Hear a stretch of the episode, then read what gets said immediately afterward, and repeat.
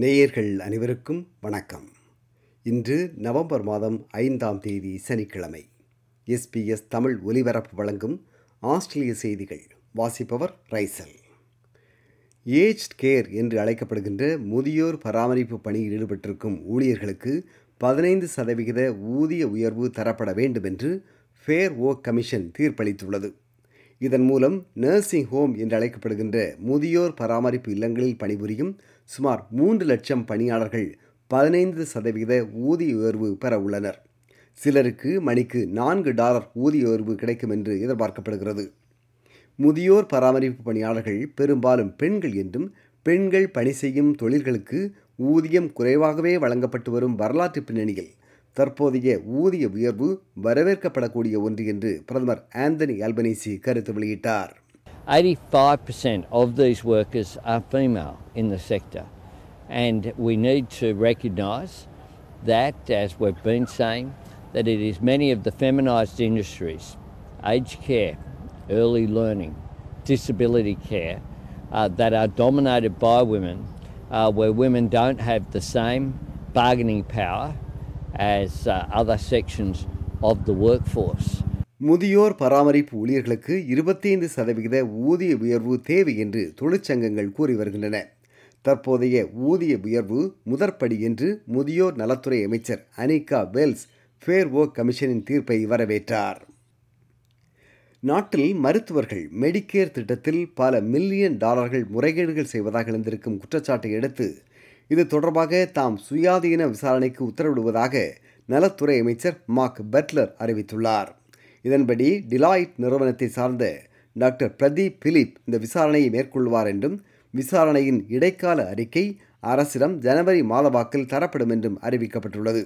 ABC மற்றும் nine பத்திரிகைகள் இணைந்து நடத்திய விசாரணையில் மருத்துவர்கள் பல முறைகேடுகள் செய்வதாக கண்டுபிடிக்கப்பட்டது நினைவுகூரத்தக்கது நியூ சவுத் வேல்ஸ் மாநிலத்தின் ஃபோப்ஸ் பகுதியில் ஏற்பட்ட வெள்ளப்பெருக்கினால் ஆயிரத்திற்கும் அதிகமான மக்கள் இந்த பகுதிகளிலிருந்து பாதுகாப்பான பகுதிகளுக்கு இடம்பெயர்ந்துள்ளார்கள் தொடர்ந்து வெள்ளத்தின் மட்டம் உயர்ந்து வருவதால் நாளையும் இந்த பகுதிகளிலிருந்து பலர் இடம்பெயர நிர்பந்திக்கப்படுவர் என்று எதிர்பார்க்கப்படுகிறது.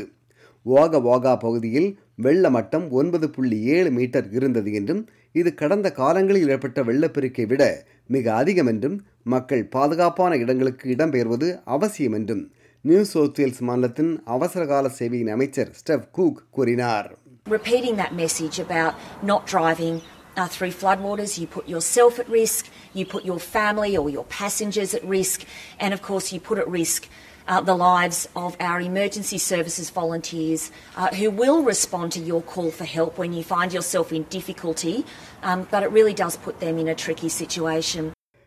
New South Wales மாநிலத்தில் வெள்ளப்பெருக்கு ஏற்பட்டிருக்கும் பகுதிகளில் நிவாரணப் பணியில் ஈடுபட்டிருக்கும் ஆஸ்திரேலிய பாதுகாப்பு படையினரை பிரீமியர் டொமினிக் பெரோட்டே பாராட்டினார் ஹெலிகாப்டர்கள் வழியாக நிவாரணப் பணி தற்போது நடந்து வருகிறது என்றும் இது எதிர்வரும் நாட்களிலும் தொடரும் என்றும் அவர் குறிப்பிட்டார் We expect these flood waters to continue to rise.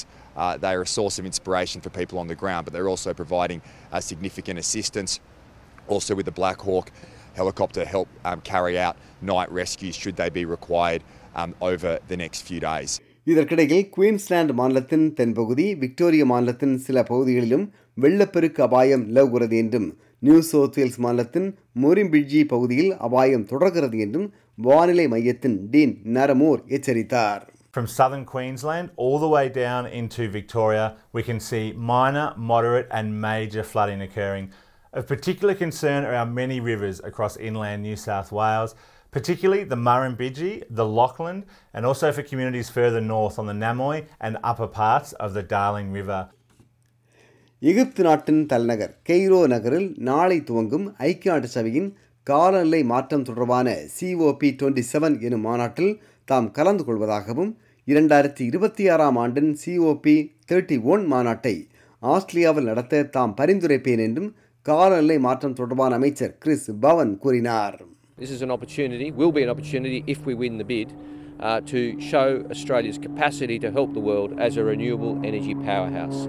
It's an opportunity to work closely with our Pacific family, and we will seek to co host the bid with the Pacific to help elevate the case of the Pacific for more climate action. ACT மாநில தலைநகர் கேன்பராவில் யாராபி எனும் குளத்திலிருந்து இருவரின் சடலங்கள் கண்டெடுக்கப்பட்டதை அடுத்து இறந்த பெண்ணின் குழந்தையை தேடும் பணியில் போலீசார் தீவிரமாக ஈடுபட்டுள்ளார்கள்.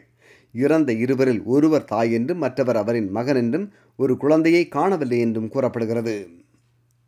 விக்டோரியா மாநிலத்தில் இன்னும் மூன்று வாரங்களில் மாநிலத்திற்கான நாடாளுமன்ற தேர்தல் நடைபெறவுள்ளது.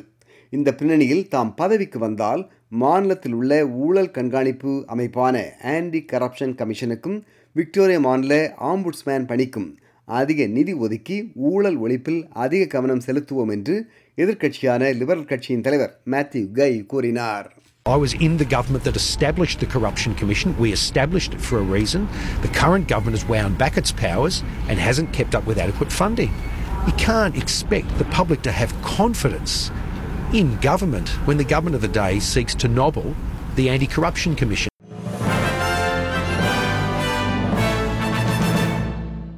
இனி இன்றைய நாணய மாற்று நிலவரம். ஒரு ஆஸ்திரேலிய டாலர் அறுபத்தைந்து அமெரிக்க சதங்கள் இருநூற்றி முப்பத்தி நான்கு இலங்கை ரூபாய் ஏழு சதங்கள் ஐம்பத்தி மூன்று இந்திய ரூபாய் தொண்ணூத்தோரு சிங்கப்பூர் சதங்கள் மூன்று புள்ளி பூஜ்ஜியம் ஏழு மலேசிய ரிங்கித்.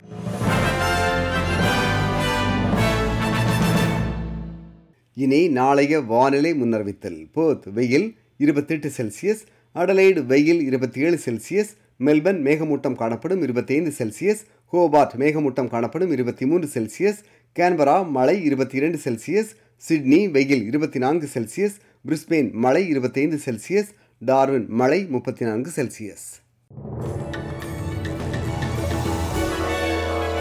இத்துடன் எஸ்பிஎஸ் தமிழ் ஒலிபரப்பு வழங்கிய ஆஸ்திரேலிய செய்திகள் நிறைவு பெறுகின்றன